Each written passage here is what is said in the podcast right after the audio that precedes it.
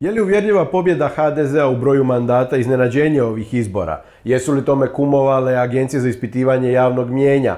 A kako će se sad situacija posložiti nakon izbora? Gledate podcast Reakcija, ja sam vaš komentator Mate Mić, a danas su sa mnom meni dva draga gosta kojima sam i krenuo u onu predizbornu seriju razgovora, analitičari, komunikacijski stručnjaci, Saša Blažeković i Aleksandar Musić. Bog dečki i dobrodošli u moj podcast. Bog. Zdravo Mate.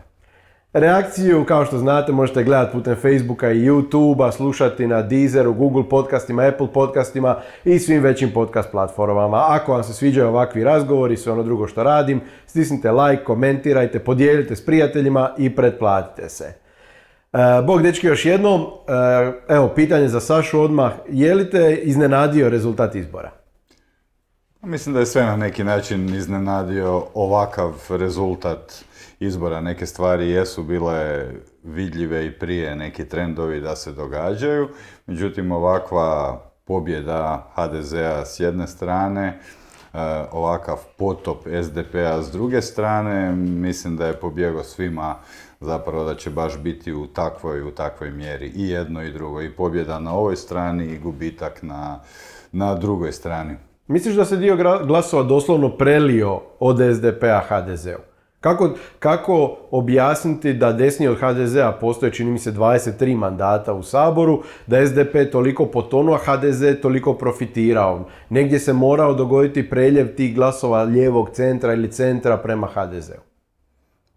Pa u jednom dijelu to je moguće. Mislim, moram priznati da ovo je po prvi puta nakon, nakon izbora da sam susretao ljude koji bi mi sami rekli da nikada prije nisu glasali za ha de ze, ali da u ovoj situaciji jesu glasali za ha de ze. Znači, birači koji su primarno bili negdje na centru ili, ili s lijeve strane. S druge strane, ono što tu ne treba zaboraviti je manja izlaznost. I izlaznost je bila manja. I jedan od ključnih problema s kojim se ljevica inače susreće, ne samo na ovim izborima, nego i prije, je problem mobilizacije, odnosno motivacije vlastitog članstva zašto da izađu. Na ovim izborima sad je sve to, u sve ostalo, do čega vjerujem ćemo doći tijekom današnjeg razgovora, implodiralo. Zapravo se es de pe urušio unutra.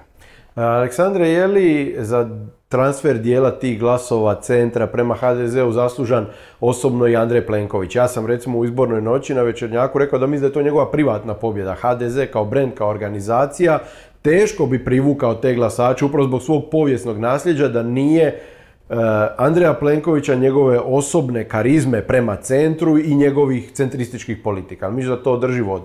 To je njegova privatna pobjeda, to je njegova ideološka pobjeda i tek onda njegova stranačka pobjeda, to jest ultimativna stranačka pobjeda koja na jedan vrlo upečatljiv način potvrđuje onu pobjedu sa e, unutar stranačkih izbora. To je njegova privatna pobjeda iz razloga da se radi o osobi e, profila koja po prvi put u dugo vremena, ako ne i ikad, u kontekstu Hrvatske demokratske zajednice je mogla ući u neke biračke bazene gotovo u potpunosti nedostupne Hrvatskoj demokratskoj zajednici. Kad kad mu se s desna zna prigovoriti da su to neki ljevičari koji će eto sad glasati za Plenkovića, jer je eto on po njihovom guštu, ali ne, to je to su otprilike ljudi koji nisu pretjerano politički zainteresirani, koji sada naslućuju da dolaze tmurna i turobna vremena i naprosto ono što se nudilo s obaju strana u odnosu na Andreja Plenkovića s lijeva i s desna im se činilo pa ne samo neprihvatljivo, nego na trenutke možda i opasno. Ne mislim opasno u smislu toga da su to neke babaroge koje eto dolaze, nego u smislu e, nekompetencije za upravljanje krizom koja prema svemu sudeći dolazi. E, to je njegova ideološka pobjeda iz razloga jer se pokazuje da Hrvatska demokratska zajednica se može opustiti na poziciji desnog centra sa zahvatima u taj famozni mitski centar, a da se ne treba permanentno natjecati u desničarenju. Ja to zovem desničarenje s razlogom, ne u konzervativizmu. Konzervativna pozicija je vrlo, vrlo pristojna, vrlo nišna i ona koja zna artikulirati u biti ni ne postoji u terminima natjecanja, nego naprosto svoje vrijednosti jasno komunicira jasno ih brani pred širim elektoratom i to je to, ali u smislu desničari da nek mora stalno polagati račune za neko hrvatstvo i to ljudima koji od tog hrvatstva, profesionalnog hrvatstva, desničarenja, u biti i žive.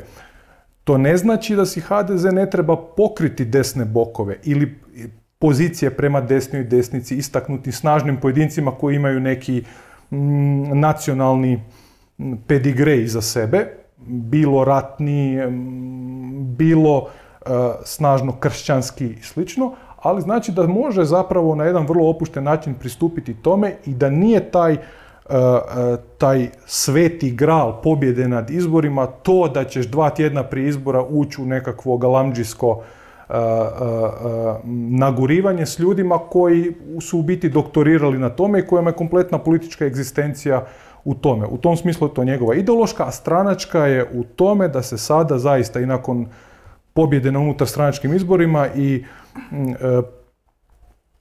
pobjede ovakvog smjera, ovakvog ha de zea na parlamentarnim izborima pokazuje da svi oni igrači koji su tu nešto nagrizali nikad u poziciji odgovornosti, nikad u poziciji da moraju nešto toga što govore pokazati i testirati, nego moralno ucijenjujući s desna, kao što postoji moralna ucijenja s lijeva, viđamo svaki dan u medijima, pa tako postoji moralna ucijenja s desna, pokazalo se da on to može zapravo suvereno politički prodati širem političkom tržištu, iako na kraju dana nije to neka ne znam koliko slatka pobjeda upravo zbog ovakve jeseni koja dolazi. ha de ze je sad centristička stranka do stranke desnog centra.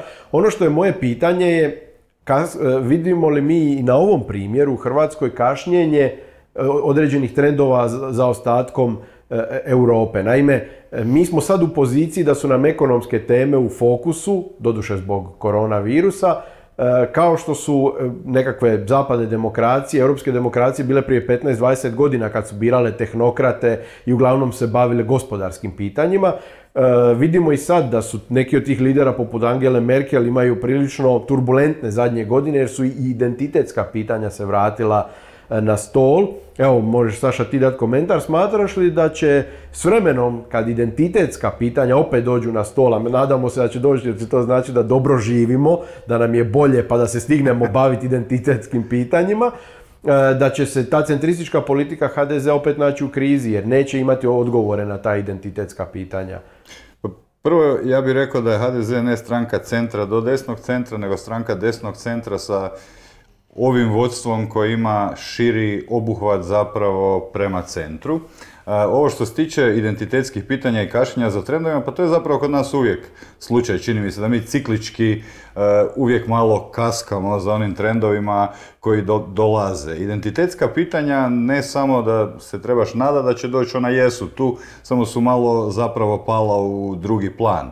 Nas, osim korona krize, socioekonomske krize koja je pred nama, e, i druge stvari se neće maknuti tu, a to je migracije su i dalje tu, one nam trenutno nisu u fokusu možda, međutim to će se također događati. Tu ćemo isto gledati što se događa na granicama Europe i kako Europa opet reagira na to. S time da sad ima i krizu unutar sebe koju mora rješavati, ova korona kriza, ekonomska kriza koja ima, koja je zapravo globalna, ali identitetska pitanja će svakako biti jedna od tema i mislim da je ha de ze isto u tom smjeru, da Andrej Plenković neke svoje izjave i dio svog programa koji su nazvali, čini mi se, novi suverenizam, ono, zapravo usmjerili zapravo baš prema tome, ali sad na način na koji oni to vide prikladno. Jednu stvar uh, si načeo izrazito, izrazito zanimljiva, to je odnos ideologije i tehnokracije ili ideologije i javnih politika.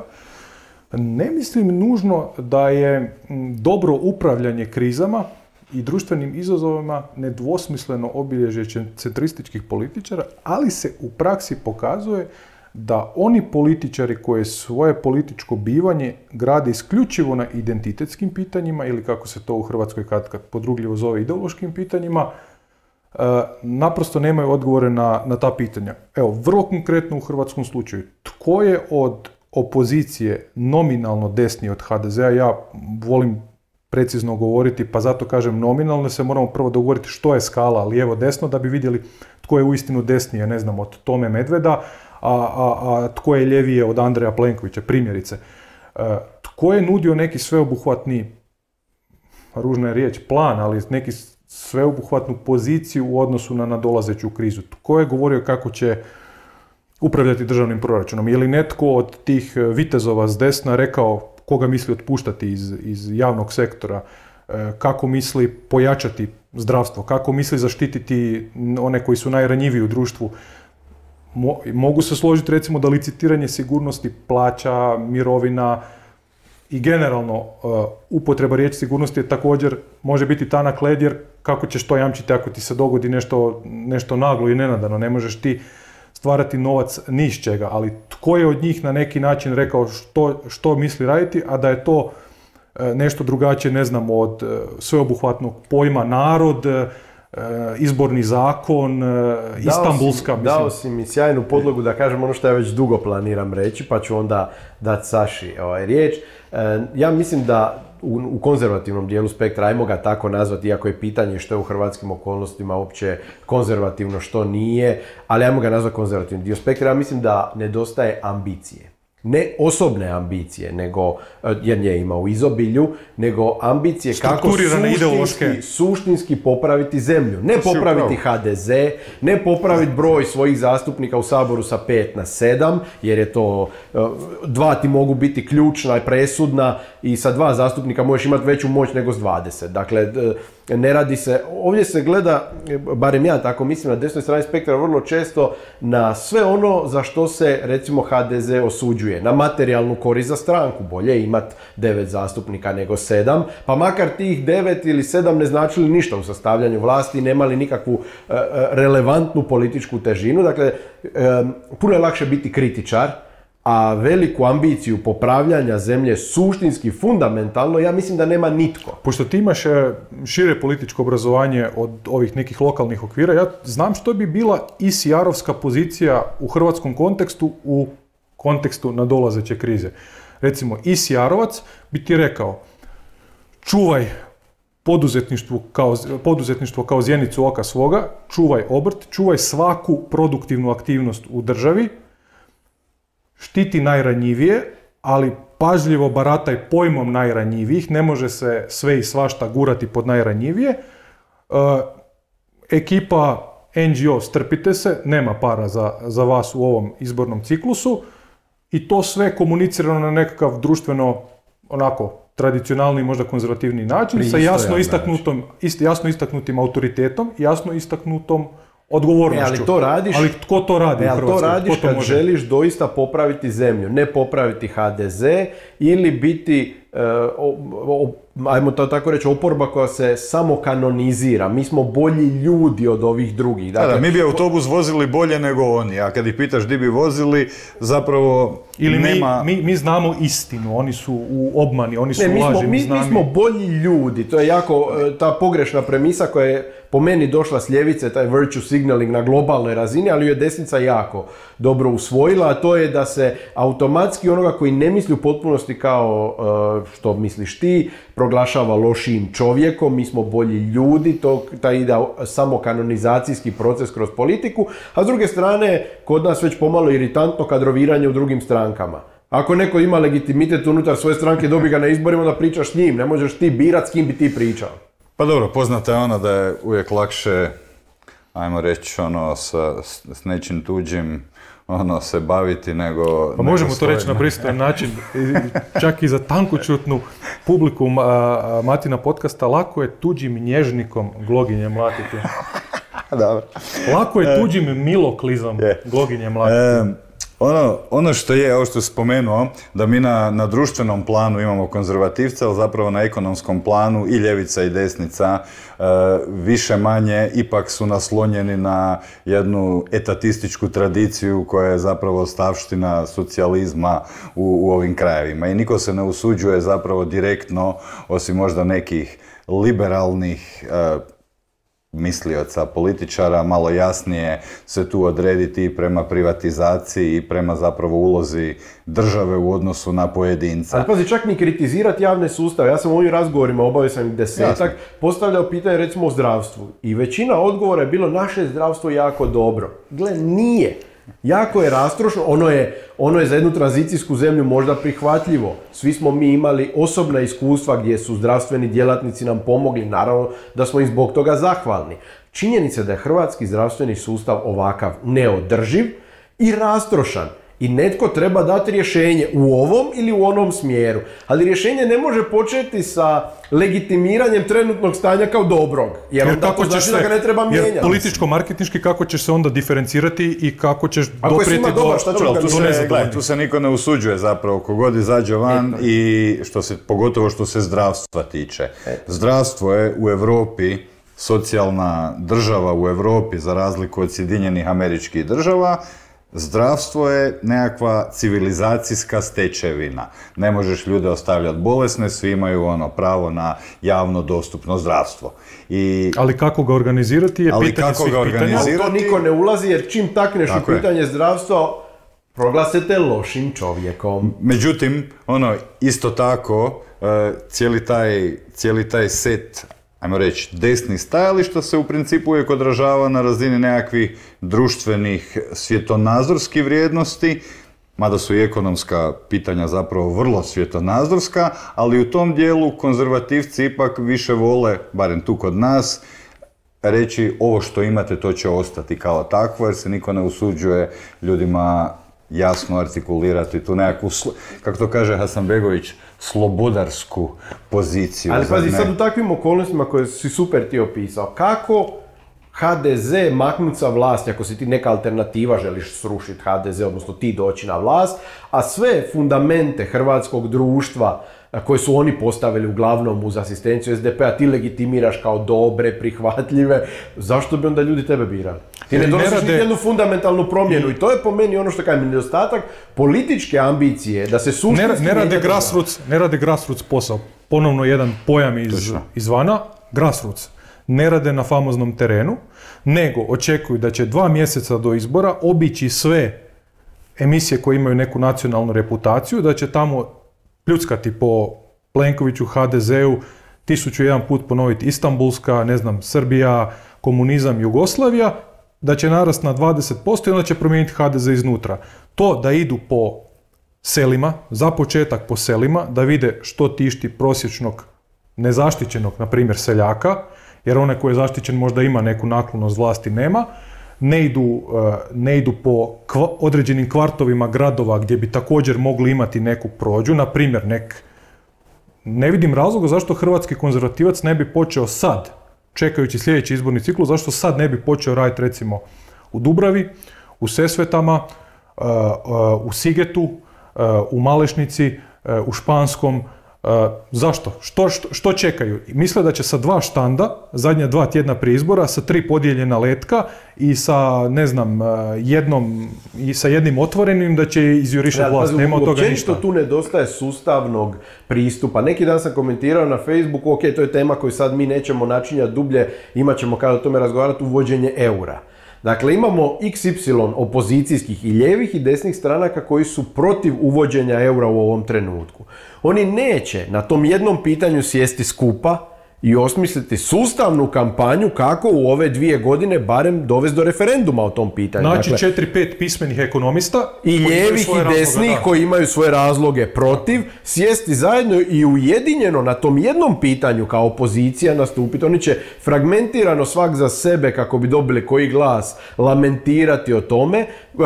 Stvar će proći bez ikakvih problema i onda će biti izdaja, prodaja. Dakle, čak ni oko jednog pitanja koje evo, e, e, dominantno ekonomsko, iako je moje stajalište da nije samo ekonomsko pitanje eura, odnosno vlastite valute i pitanje e, identiteta, pitanje državnosti, u krajnjoj liniji pitanje demokracije, demokratske kontrole nad financijskim sustavom. Meni je doista fascinantno da se ni oko tog jednog pitanja oni neće usuglašavati, prilično sam u to siguran, a htjeli bi fundamentalno mijenjati državu. Ja mislim da tu jednostavno nema ambicije jedan da se napravi jedna šira platforma. Jedan komentator s kojim se rijetko slažem, ali je u ovome pogodio bit, je neke sa te nominalno konzervativne, nominalno desne scene nazvao delije, desničarske ljenčine. I ne zna ni sam koliko je pogodio bit, a ljenost je smrt za svaki politički uspjeh, sadašnji i budući. Saša? Tu su, tu su dvije stvari, znači oko eura ono što vrijedi spomenuti je, a to je ono što svi političari znaju i imaju pred sobom na temelju istraživanja, tu je otprilike, e, građani Hrvatske su otprilike pola-pola podijeljeni. Pola ih je za euro, ono, druga polovica nije baš sigurna oko toga. Ali se to ne vidi u političkoj artikulaciji? Ne, ne vidi. Znači, to je tema koja je otprilike pola-pola i tu svi pokušavaju nježni biti. Nisu, ne bi baš to htjeli jasno reći jer se boje da, da ne izgube, da ne izgube jedan dio, jedan dio biračkog, biračkog tijela u tome. E, mada sama za sebe, mislim, to je tema koja je primarno stručna i koju bi trebalo pogledati s ekonomske perspektive, što to nama nosi, a što u tome gubimo. Mislim, mi smo i do sada imali svoju valutu koja je na svoj način bila vezana uz euro i nadalje, čini mi se, devedeset i nešto posto ljudi u Hrvatskoj, kao što se nekad štedilo u markama, štedi u eurima danas. Što također ima svoje, a Hrvatska narodna banka po zakonu ima svoju ulogu, čuvati stabilnost ono, i onemogućavati zapravo da inflacija bude viša. To isto je znači limitirajući faktor, da bi mi mogli, kad bi sad razgovarali o fiskalnoj i monetarnoj politici, onda u tome i uloga Hrvatske narodne banke bi morala biti redefinirana kao takva zapravo. U biti jeste ekonomska tema, ali uh, ono na što uh, u biti uh, Mate cilj je da je kada bi bili malo ambiciozni i malo manje ljeni, mogli bi je pretvoriti u prvoklasnu nacionalnu temu i na toj temi izgraditi neke bunkere gdje bi eventualno onda nagrizali izvršnu vlast za sljedeći izborni ciklus. Uh, jer, pošto sva trojica znamo, nema te teme koju ne možeš pretvoriti u, ako je kvalitetno iskomuniciraš, u prvoklasno političko pitanje. U emocionalno tome... pitanje, što da. Takva monetarna pitanja u pravilu nisu, ali bi mogla biti da postoji određena ambicija i želja da se to napravi. Ali, ali, ali, ali još bih se vratio na, na jednu stvar prije ovome, a to je ono promjena. Znači, e, ljudi generalno ne vole promjenu. E, Postoji jedan manji dio koji stalno nama trebaju reforme, nama trebaju promjene, međutim, pogotovo u situaciji koja je kakva je, a to je da imamo pred sobom neizvjesnost, ljudi postanu konzervativniji u svojim zahtjevima i u potrošnji i u svemu i zapravo bitnije im je zadržati ono što imaju nego nešto mijenjati. To ide ona uzrečica, u tramvaju smrdi, ali je toplo. E, to je otprilike to. Svjesni smo da neke stvari nisu u dobrom stanju, da trebaju, ajmo reći, nekakvu reformu, promjenu, prilagođavanje uvjetima života, to kažemo na, na taj način, ali ljudi generalno nisu pretjerano skloni tome. Uvijek se radi o kolaču moći koji se dijeli. Ako se događa promjena, da li ja gubim ono što sam do sada imao? I ako se puno ljudi boji da će izgubiti ono što su imali, da će imati manje od onoga što imaju, naravno da su nisu za promjenu. Dakle, kad pričamo o tim reformama, govorilo se više puta, stručnjaci su to govorili, uglavnom ekonomski liberalni, da zbog toga što je u ovom razdoblju pozitivnih makroekonomskih silnica na globalnoj razini, novac bio jeftin, da smo se mi jeftino zaduživali, da su zato izostale reforme. Sad ti isti ljudi kažu da trebamo ući u euro da bismo se dugoročno jeftinije zaduživali, tako da ima tu tih stvari koje se može raspravljati, o njima problematizirati. Ne bih htio da mi sad idemo u tu temu, imat ćemo kad o njoj pričati. Nas trojica uvijek možemo o svemu, pa tako i o tome, a to će sad evidentno biti jaka tema.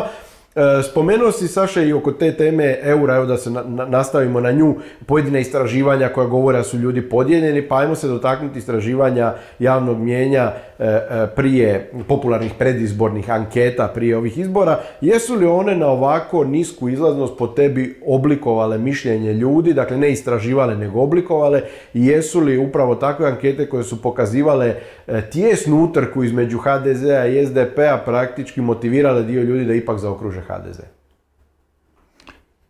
Pa, istraživanja jesu tema zadnjih nekoliko već ciklusa e, i na koji način utječu na javno mjenje. Da ona, i postoje, ima dvije substance na tome. Jedna su da zapravo ne utječu toliko koliko ljudi misle. Postoji onda da oni koji su blizu izbornog praga, da dio ljudi im želi pomoći da idu, a opet postoji drugi dio koji kaže da ljudi ne žele baciti svoj glas, nego dati svoj, svoj glas nekom drugom. Mislim, to je slika u nekom prostoru i vremenu. Istraživačkim agencijama je zapravo najteže kad se radi o malim postocima koji su oko statističke greške.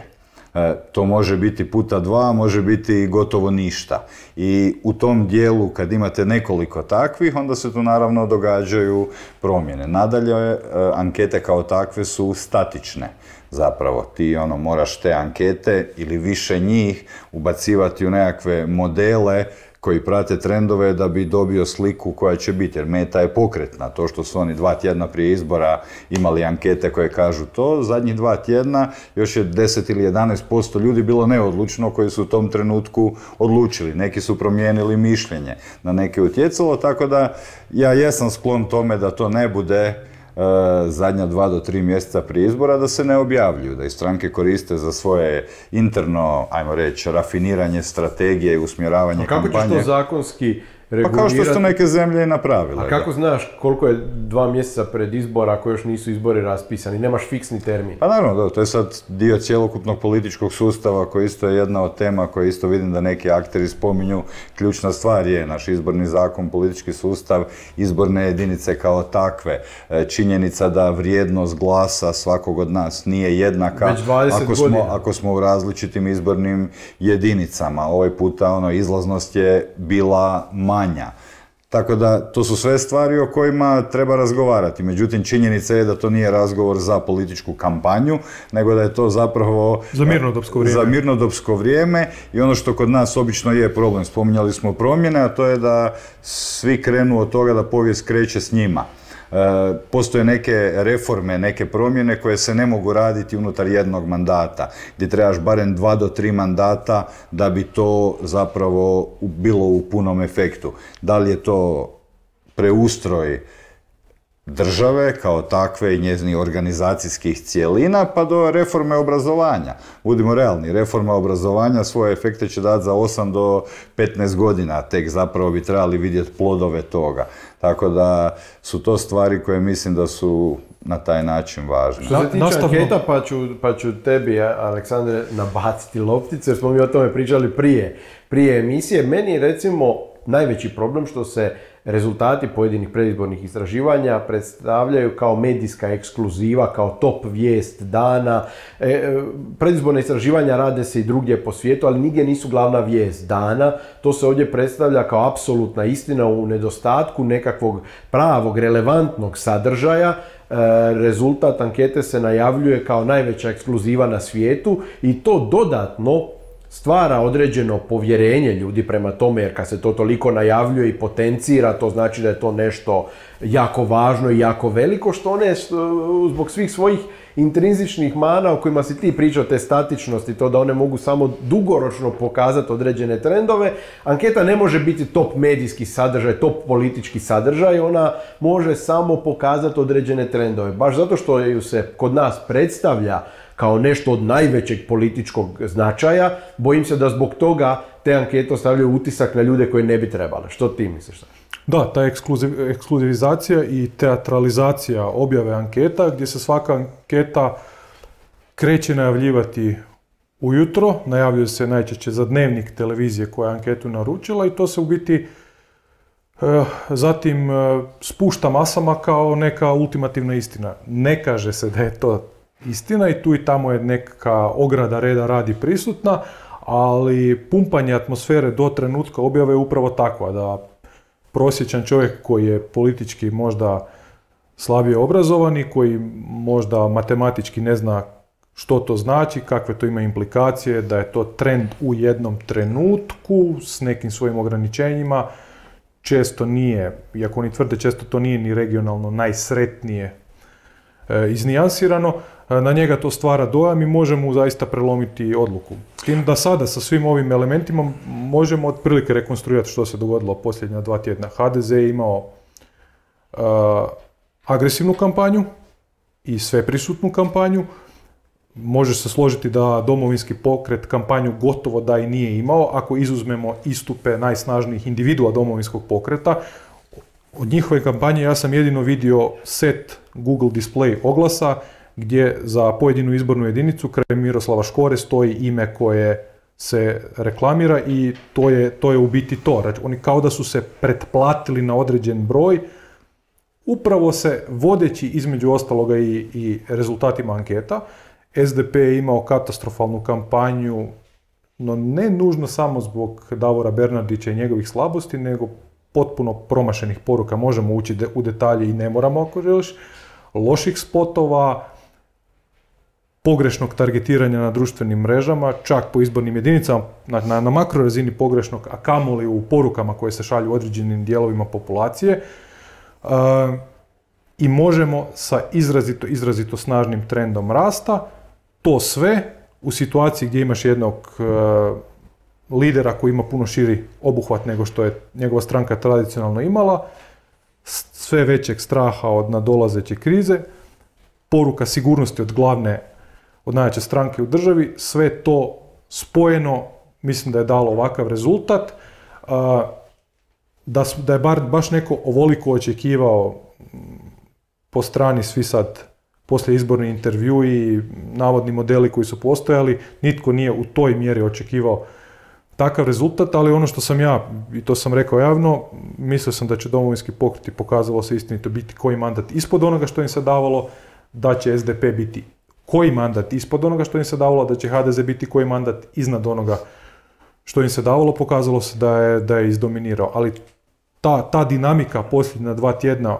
na, na tim osima je vodila ka ovome. Nije baš ni iz čega došlo. Da, da, mislim, tu, tu sad ovo što je, što je spomenuo Aleksandar na početku, pitanje terenskog rada je evo nas zadnjih par tjedana. Tu recimo je Možemo pokazalo koje zadnje tri godine zapravo radi na terenu. I ovo što je, što se njima poklopilo činjenica je raspuštanje Sabora u kojem S D P nemušto reagira ne znajući pola njih glasa za, pola protiv, plus potres gdje su ljudi iz Možemo bili na cesti s ljudima. Suština politike je da rješava probleme, ili rješava politike, rješava mafija. U principu oni su bili na terenu, oni su bili s tim ljudima i sa svojom kampanjom imali su vrlo jasne, jasne poruke. H D Z je isto imao vrlo jasnu poruku oko čega su gradili cijelu priču sa strateški složenom pričom da postoje dva lidera. Oni su se ponašali kao da biramo premijera. S D P umjesto da tome kontrira na suprotan način je prihvatio tu head-to-head borbu. To je bilo vidljivo e, i u samim sučeljavanjima.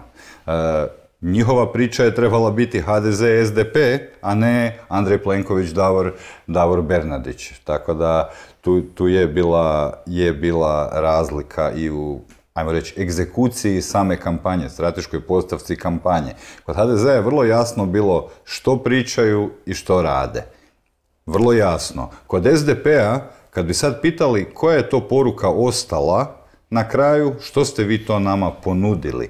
Jer na kraju, osim što, su negativ, osim što su negativnu kampanju vozili do kraja, što je u principu loš recept, negativna kampanja je legit, znači pričamo negativno i ne prljavoj. Postoji razlika između negativne i prljave kampanje koja se često u javnom prostoru ne razdvoji. Negativna kampanja je sastavni dio kampanje. Ona ima svoju ulogu, ona je zapravo tu da zacrta jedan teren, da dijagnosticira ključne probleme. Ali u jednom trenutku za privući ljude ti moraš imati pozitivnu kampanju gdje je tvoja ponuda.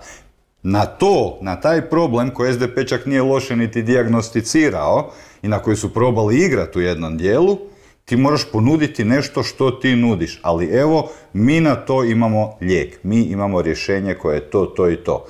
Mi tu poruku zapravo, ba, barem Njihov... moje dojam, nismo čuli. Tri glavna kraka, jedan krak im je bio fašizam, pri čemu nitko u Hrvatskoj, pa ni oni sami, ne smatraju Plenkovića fašistom, drugi krak im je bio deuhljebizacija Hrvatske, a S D P i deuhljebizacija u istoj rečenici kod ponovno solidnog dijela države može izazvati samo podsvijeh. I treći krak je bio restart Hrvatske kao takve, odnosno micanje korupcije, pri čemu nisu ponudili uvjerljiv argument da su oni to u stanju napraviti, a istovremeno, neovisno o novinskim naslovima, neovisno o raspravama u ovim najvišim sferama državne politike, ponovno Plenkovića, neovisno svemu, ljudi ne smatraju epitomom korupcije, neovisno ljudima koji su iz njegove vlade otišli. Takva kampanja je za njih bila potpuno promašena. Ono što bih ja radio na njihovom mjestu, sada možemo to slobodno reći, poslije izbora, ono što bih radio na njihovom mjestu, da e, ove poruke koje Možemo slalo, njih bi slao, ali na jedan umjereniji, u, upakiraniji, nijansiraniji, ljevocentristički način. Rekao bih, mi smo ti koji vam nudimo socijalnu sigurnost, a ha de ze je taj koji će u ovoj krizi dati bogatima još više, a, siromaš, a siromašnima uzeti još više. Oni su zapravo ove poruke Kate Šmajser, Katarine Peović trebali ispričati na jedan daleko prijemčiviji način i umjesto da idu u teme koje ne mogu iznijeti, jer je najveća pogreška koju u kampanji možeš raditi da radiš ono što ti nije imanentno, ono što ne možeš iznijeti, ono u čemu nisi autentičan, ono da, da e, ulaziš u boj koji ne možeš dovršiti, da, da ideš s nečim gdje si sam na tisuću i jednom mjestu ranjiv, umjesto da su oni išli sa socijalnom pričom, ali na jedan širi način, upakirani, pa onda eventualno tu i tamo začinili sa pričom o fašizmu, ustašizaciji, ovo ono, oni ono, grlom u jagode. Obojica ste spomenuli Možemo, mi smo u onom svom prvom razgovoru praktički predvidjeli da će oni imati dobar rezultat, vidjelo se, znalo se da imaju dobar sustavan rad, aktivistički od nekoliko godina. Ono što ja mislim da je, kad se priča o Možemo, a vidim da zadnje, zadnje vrijeme i neki njihovi konkurenti sa više liberalnog dijela spektra ih dosta napadaju po društvenim mrežama, mislim da je da nekako ispod radara, van fokusa prolazi e, po meni jedna bjelodana stvar, a to je da oni nisu dobili samo ultra lijeve glasove.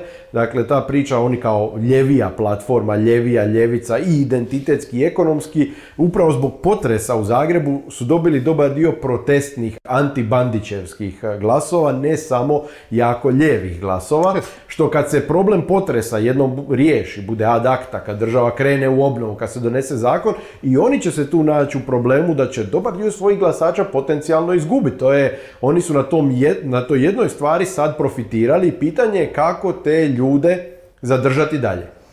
Pa dobro, oni, popri, oni poprilično uvjerljivo pričaju i drugi dio priče, ne stavljaju u prvi planove nekakve ideološke teme, ali oni predstavljaju, znači kraj jednog umornog es de pea, pomalo potrošenog, sa svojim nedostatkom tema, supstance, ideje oko toga, nude jednu progresivnu, zelenu priču, to je ovo što smo pričali na početku, kaskamo malo za trendovima, mislim takve stranke postoje u nizu drugih zemalja i pojavljuju se kao alternativa. I gledajući većinu te platforme, oni su prihvatljivi jednom dijelu centra, bez, bez ikakvog problema. Mislim, retorika Tomislava Tomaševića nije bila agresivna, negativna, ono, jednom dijelu centrističkih birača, apsolutno prihvatljiva.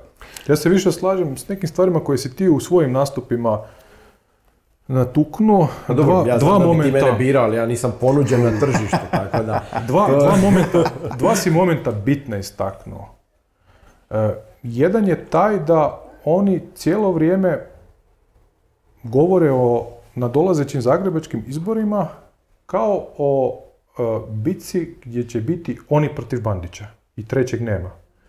A tu ako ljevica istakne nekog kandidata šireg zahvata, Zrinka Paladino mi pada na pamet, ili desnica istakne nekog kandidata šireg zahvata, primjerice Vilija Beroša, kako se em ef kotira u odnosu na te ljude? Pogotovo ako se es de pe bunkerira pa na silu plasira svog kandidata, za njihovo dobro se nadam da to neće biti Maras, ali da plasira svog kandidata, pa ćeš imati ogromno trvljenje e, u svim nijansama ljevice, a istovremeno Bandić koji je popri, poprilično oronuo, koji jedva govori, koji fizički dobro ne izgleda, i jedan snažan, recimo, kandidat koji zaista može različite nijanse zagrebačke desnice, jer nemojmo zaboraviti, nije Zagreb Ilica, nije Zagreb Vlaška, Zagreb je i Vukomerec, i Žitnjak, i Pešća, i svi ovi kvartovi koji nisu baš najprijemčiviji za, za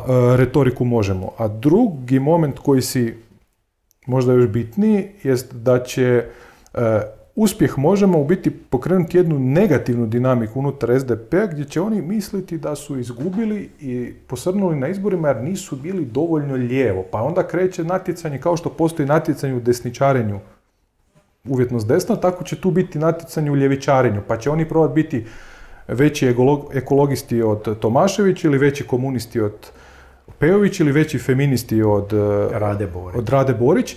Što je zapravo potpuno pogrešno, jer oni nemaju toliko problem e, politika. Ti u stožernoj stranci lijevog centra možeš imati različita krila, krila, različita lica, možeš imati ljeviju ljevicu, možeš imati lijevi centar, a onda u nekim optimističnim scenarijima možeš uzeti i dio mitskog građanskog centra, ako si dovoljno mekan, mekan inteligentan, civilizacijski posložen i slično. Oni će, nažalost, sad vjerojatno probat na ovaj način parirati, što je zapravo recept za ne za trideset posto, elektorata, nego recept za, za pet posto elektorata, jer će u tome biti daleko manje autentični i dosadni nego ovi. Točno, tu je pitanje sad njihovog recepta, znači S D P ima udari sa sredine i s lijeve strane. Ono, na obje strane oni su ranjivi trenutno i ne vidimo kako zapravo misle tome, tome pristupiti. S jedne strane, uh, s Andrejom Plenkovićem H D Z je dobio obuhvat prema centru, S D P je očito tu kiksao. Ja bih rekao da je Plenković poharao centar, to je, čak je, nije obuhvat. Je. To je. Je. I s lijeve strane imaju udar od, od strane Možemo. Tu sad ono, mitski centar, to nam je zapravo uvijek draga tema. Uvijek rijetko pričamo o njima, nema ih toliko puno, ali ono, mitski centar je tu zapravo... zapravo kao kolibrić kojeg je teško uhvatiti. I treća moja mudrost koju si zaboravio, sad ću ja sam sebe. Molim te, Mate, tvoja mudrost moja... uvijek dobro došla. Obznani se, obznani treća se. Treća moja mudrost oko izbora u Zagrebu, a u to sam prilično uvjerena, vi, rado ću da me vi razuvjerite, to je da Zagrebom vlada jedna interesna hobotnica, koju je Bandić samo lice. I nisam siguran da će ti ljudi, ne da nisam siguran, nego sam prilično siguran da neće ti ljudi tek tako pre, prepustiti svoj utjecaj i moć nekome s ceste.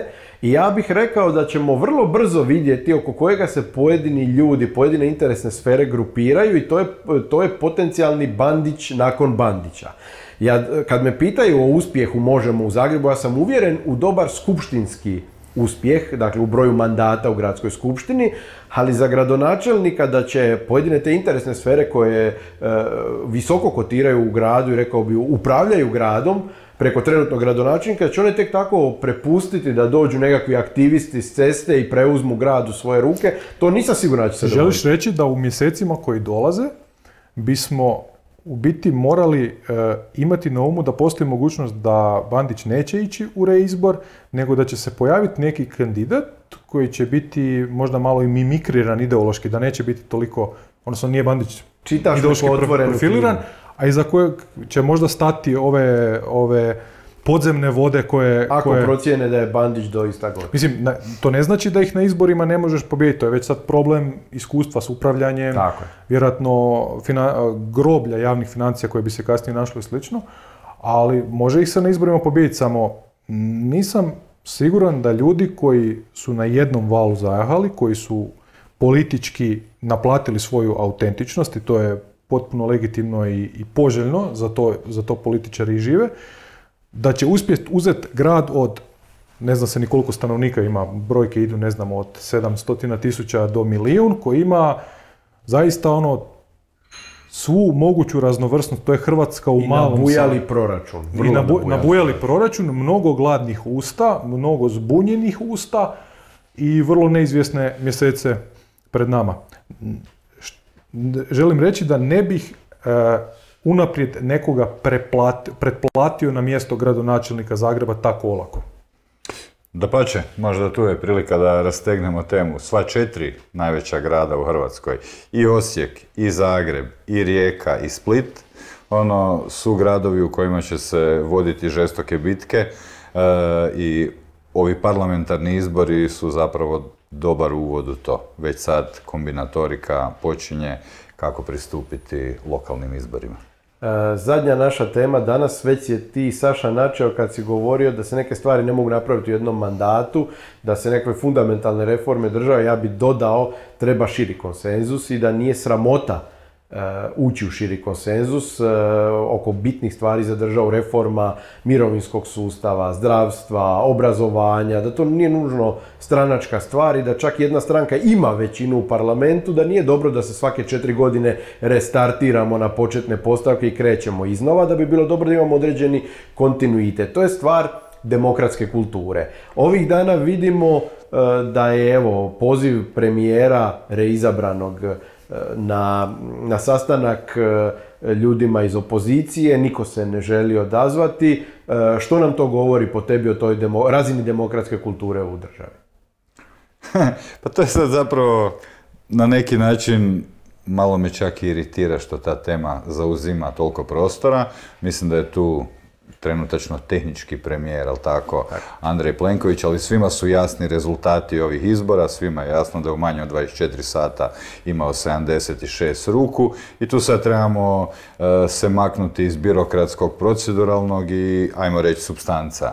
On je napravio ono što premijeri trebaju raditi, bez obzira iz koje stranke bili. Ono, pozvao je da okupi, jer pred nama je nekakav period u kojem bi bilo dobro, bar da znamo svako od nas di ko stoji, na koji način vidi te stvari. I mislim da je to civilizacijski i smisla razvoja političke kulture dobro što je on to napravio i pozvao sve. On nije pozvao te ljude pojedinačno jer se oni njemu sviđaju ili ne sviđaju, nego zato jer su oni dobili mandate od birača, od građana ove zemlje koje oni predstavljaju.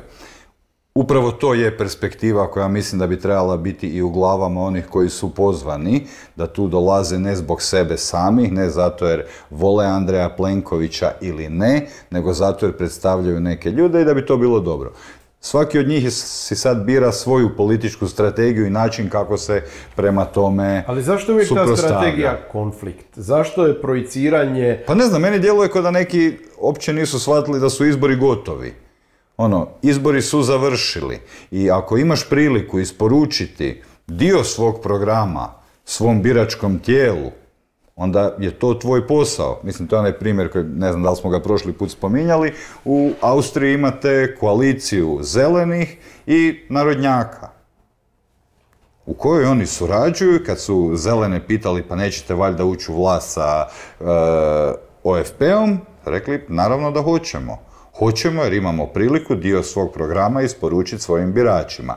I to je sad, s jedne strane, kad imamo politiku kao...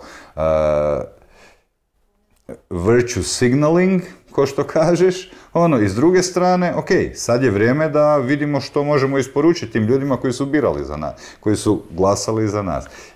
To nam otkriva jednu puno opasniju stvar, a to je da ti ljudi misle da je njihovo ime i prezime u parlamentu i da s tim imenom i prezimenom počinje i završava dan. Oni ne shvaćaju da njihovo ime i prezime znači deset, petnaest, dvadeset tisuća, pet tisuća, četiristo, nebitno.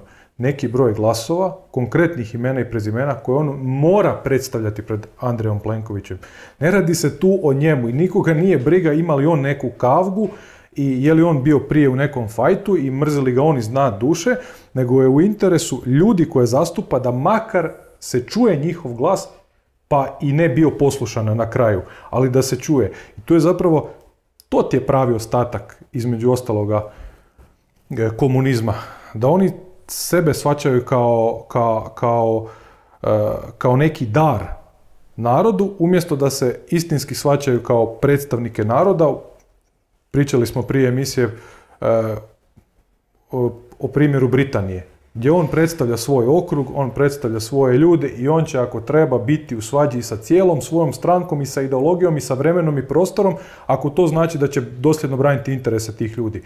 Sad, kada su izabrani, ne bi im kruna sa glave pala da pristupe tom razgovoru, pa neka ona kasnije izvijeste o tom razgovoru, ako je bio loš, ako je bio uvjetovan, ako je bio šarada, neka kažu kasnije, ali neka odu tamo, jer ne odlaze. Oni odlaze ti ljudi koji nisu fizički u mogućnosti, nego imaju svog predstavnika u Saboru. E, to je to, ako je to Plenkovićev P R potez, što vjerojatno je, on želi, on svoju većinu ima i ne zanima ga trenutno barem dobivati većinu, pojačavati tu većinu s ovim ostalima, zašto ti drugi jednostavno ne sjednu benevolentno na razgovor, kažu nismo se složili oko toga, toga, toga i toga, smatramo da će vlada na čelu s Andrejom Plenkovićem i dalje raditi te i te stvari pogrešno, ali smo toliko pristojni i normalni da sa svojim neistomišljenicima u jednoj takvoj demokratskoj proceduri jednostavno sjednemo i razgovaramo. To možeš i u svoju mini pobjedu u ovoj eri društvenih mreža, sad govorim kao iz vizure političkog pi ara, pa ti možeš otići na taj sastav, ako treba, ako vidiš da je, da je ničemu, da je, da je, da je neka pompozna, što bi rekli istočnjaci, šarena laža, pa ti možeš odmah izaći, možeš se live-om uključiti preko Facebooka, preko Instagrama, ispričati što se zbilo, zašto si odlučio napustiti prostoriju. Ili ako je bilo nešto konstruktivno, reći što je bilo konstruktivno ili nije bilo konstruktivno. Znači ti možeš direktno danas ući u komunikaciji sa svojim biračkim tijelom i niko ti to neće uzeti kao krimen. Dapače, shvatit će da onaj, ono povjerenje koje ti je tu nedjelju dao je upravo, upravo živi kroz tebe i neće biti E, e, e, bačeno u, u bezdan onog trenutka kada si aktivirao svoj saborski mandat i pretplatio se na petnaest tisuća kuna, o kojima većina ljudi koji su te izabrali može samo sanjati. Mislim, tu je stvar isto da je to vrlo često kod nas, je, tijekom kampanje smo to vidjeli, e, vrlo često svedeno na jednu osobnu razinu. E, čak i na preosobnu razinu. To sad ne govorimo o personalizaciji kampanje kao takve, ali je to svedeno... Nego o kretenizaciji kampanje. Da, da, da. Sujetizaciji. Sujetizacija kampanje je odličan, odličan termin, gdje zapravo ovaj nije dovoljno dobar, on je loš čovjek, ovaj nije dovoljno velik Hrvat, ovaj nije... Mislim... On mi je dvije tisuće sedamnaeste rekao, ono, neću mu to zaboraviti. Mislim, to... To je besmisleno zapravo i destruktivno, pogotovo za političku kulturu. Tako da... Završna misao oko toga. Naime, činjenica je da je Andrej Plenković kroz ovaj zadnji mandat, koji je bio turbulentan kakav je bio, na pola mandata riješio se Mosta na način na koji se riješio, stvorila se ta desnija alternativa, dosta su tu stvari postale osobne i on je tome osobno kumovao. E, tako da mislim da postoje valjani razlozi zašto mu ne, netko od ovih potencijalnih partnera opozicijskih stranaka, zašto mu neke stvari zamjeraju. Ali ako mu zamjeraš to da je on stvari sveo na osobni obračun, a ti onda ne želiš više s njim razgovarati ni na koji način pružiti ruku, onda si ti isti kao on. Po čemu si ti bolja alternativa ako kažeš da je on privatizirao državu i demokratski proces, a isto želiš i ti tako što isključuješ njega isto? Počeli ste bolje od njega? Ne, slažem se. Slažem. To su, to su dvostruki standardi, ali taj Andrej Plenković je isto tijekom protekle tri četiri godine stoički podnio niz udaraca. Treba isto biti fer. I na kraju sad rezultati izbora su rekli što su rekli. Mislim, utakmica je ta završena. Sad je vrijeme da se preselimo. Kampanja je gotova. Sad, naravno, počinje nova, ali... Ne više ova. Sad je vrijeme da se državom upravlja, ovo što je pred nama, i utoliko ja vidim da je to bio kvalitetan, dobar potez s njegove strane, da to napravi, a izbor je svakoga od ovih koji bi trebali predstavljati ljude da odluče da imamo razloga sjest zajedno za stol, što bi trebali. Meni je to uvijek e, simpatično bilo kada su u kampanji bili senator McCain i Barack Obama, gdje zapravo su jedan branili drugoga, to je ono što našoj Hrvatskoj nedostaje. Znači, braneći tvoja prava, ja zapravo najbolje branim svoja prava. I kad su napadajući senatora McCaina e, pred Barackom Obamom, gdje on zapravo istupio i rekao ne, ne, to što govorite je pogrešno.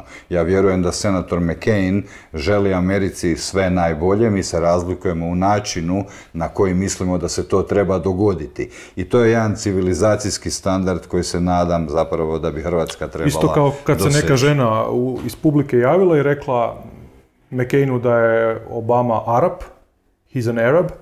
On je rekao ne, on je brižni e, Amerikanac koji voli svoju zemlju, koji voli svoju obitelj. To što se on i ja ozbiljno razlikujemo u nekim pitanjima, to ćemo nas dvoje riješiti pred svima vama, na kojima je onda odluka kome ćete dati svoje povjerenje.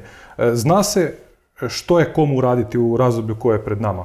Izvršna vlast je tu da se bakće s krizom, kako god zna i umije, a onima koji su opozicija da budu što konstruktivnija opozicija, iako je manevarski prostor, nažalost, u trenucima ovakvih proračunskih rupa za konstruktivnošću i ideološku obojanost u Hrvatskoj poprilično malen, da se uhvate saborskih odbora, i posla u saborskim odborima, da se uhvate rada u stranačkim tijelima, da se uhvate kvalitetne komunikacije sa svojim biračima, prošlim, sadašnjim i budućim, jer će se plodovi onoga što će raditi počevši od danas pa u sljedećem razdoblju žeti za dvije godine, tri godine, četiri godine, kada god budu neki izbori. Lokalni nam dolaze u svibnju sljedeće godine, tako da isprike za nerad nema, a birači relativno ih se lako osvaja, brzo ih se gubi, kad kad pamte kao zlatne ribice, a kad kad i tekako ne zaboravljaju ko je bio ljenčina u nekim kritičnim trenucima i to, to brutalno kažnjavaju. Jedan od razloga zašto